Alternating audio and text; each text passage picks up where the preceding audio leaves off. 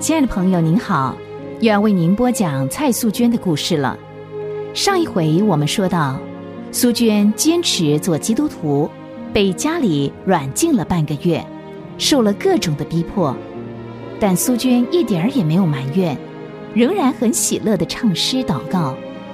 家里人都觉得稀奇，觉得苏娟好像变了一个人。过去苏娟很好强，而现在变得很温柔很谦卑。有一天他八哥龙国来找他，要和他合作翻译一本书，苏娟很高兴地答应了，因为他正好可以借这个机会向八哥传福音。神没有让苏娟失望，没多久他八哥竟然表示愿意信耶稣了。没想到这件事马上被他母亲知道，这下子又掀起了不小的风波。他母亲很生气地指责苏娟不该迷惑哥哥的信仰。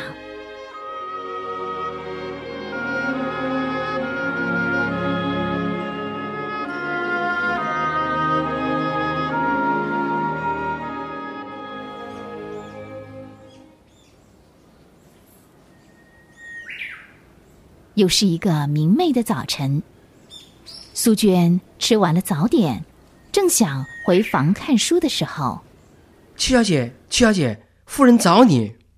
娘找我？哦，知道了，我马上就去。苏娟觉得很奇怪，一大早母亲找她有什么事呢？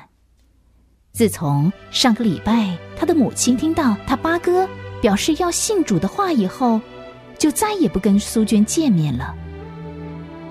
苏娟好几次想找母亲解释那天的事，可是她母亲一直不给她机会。她多盼望母亲跟她之间的距离能够早点缩短。这时候，苏娟很高兴地向着母亲的房间跑去。苏娟希望母亲气已经消了，也希望母亲能够让她回学校上课，再不回去恐怕功课都赶不上了。娘。蔡夫人点了点头，没说话。苏娟忐忑不安地站在一边，等母亲开枪。蔡夫人沉默了一会儿，然后打开了几个箱子。苏娟下意识地往里头一看，哇，都是各色各样的绫罗绸缎。有一个小箱子，里头装的是金光闪闪的首饰。奇怪，母亲要苏娟来，就是为了向她解释这些贵重的东西吗？苏娟，你过来，娘有话告诉您。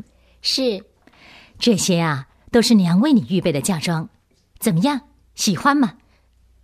娘，我还不想结婚，因为……哎呀，当然不会要你现在就结婚，等娘替你找到合适的婆家，再把你给嫁出去。不过，娘希望啊，你不要信什么耶稣了，好好的留在家里跟你嫂子他们学刺绣。娘，我不想结婚，也不要这些东西，我不能放弃耶稣，我不能做一个忘恩负义的人。娘，不要说了，你这个孩子不识好歹，娘这么做完全为你好，为你将来着想，你还这么任性，那么固执，你说你将来到底要怎么办？娘，我知道您爱我，一切都是为我好，可是娘，耶稣比世界上任何的东西都宝贵，我不能放弃他。什么？看你说话越来越不对劲，我就不信洋鬼子信的神有这么大的能耐，把你迷得神魂颠倒的。告诉我，洋教有什么好？耶稣给了你多少好处？老天爷，我不要活了，你出去，离我远远的，我不要再见到你了。娘，我说过好多遍，我会比以前更孝顺你，我不能没有耶稣。娘，你让我回学校去上课好吗？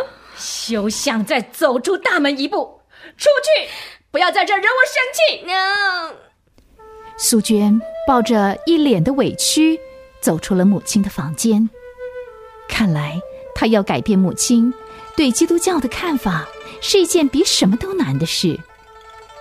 这时候，阳光比刚才更灿烂了，照得满地都是深浓的树影。娘，原谅我，有一天你会谅解的。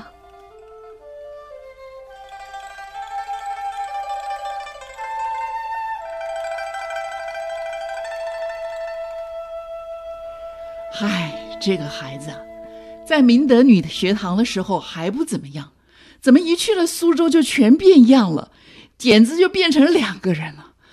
唉，我想啊，这苏州的洋鬼子一定很厉害，七小姐可能吃了他们什么迷魂药。迷魂药？不过我觉得洋人的迷魂药是好的迷魂药，不是害人的。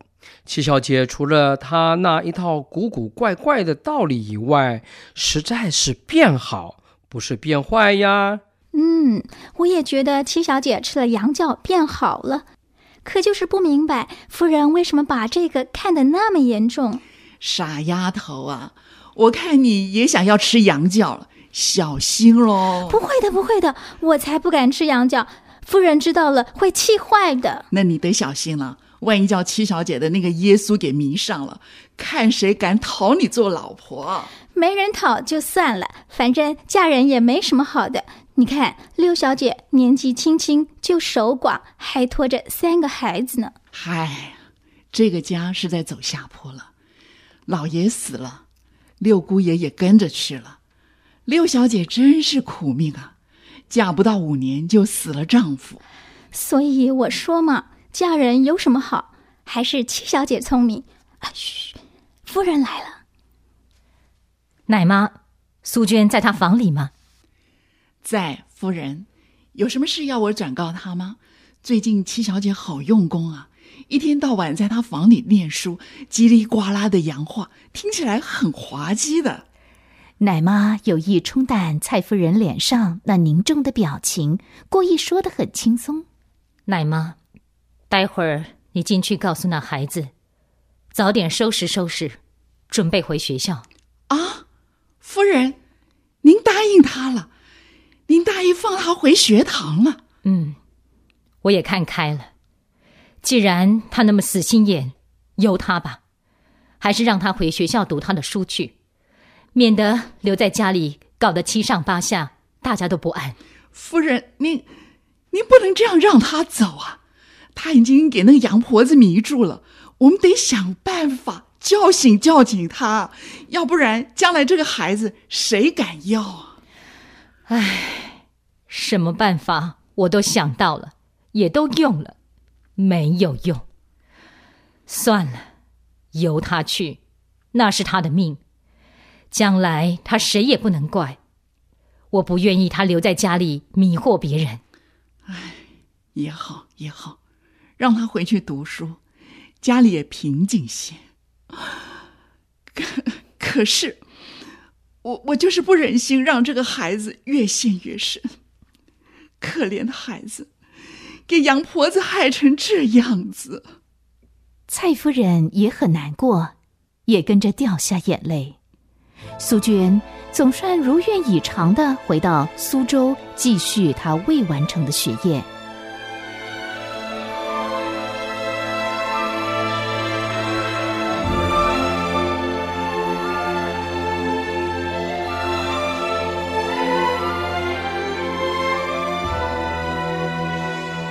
苏娟赢得了这一回合的胜利，在百般的困境当中，她没有失去信仰，而且顺利地回到苏州的学校。不久，她就要毕业了。毕业了，她将何去何从？回到南京的老家以后，她是不是能够继续赢得胜利呢？她将为她所信靠的主做什么样的事呢？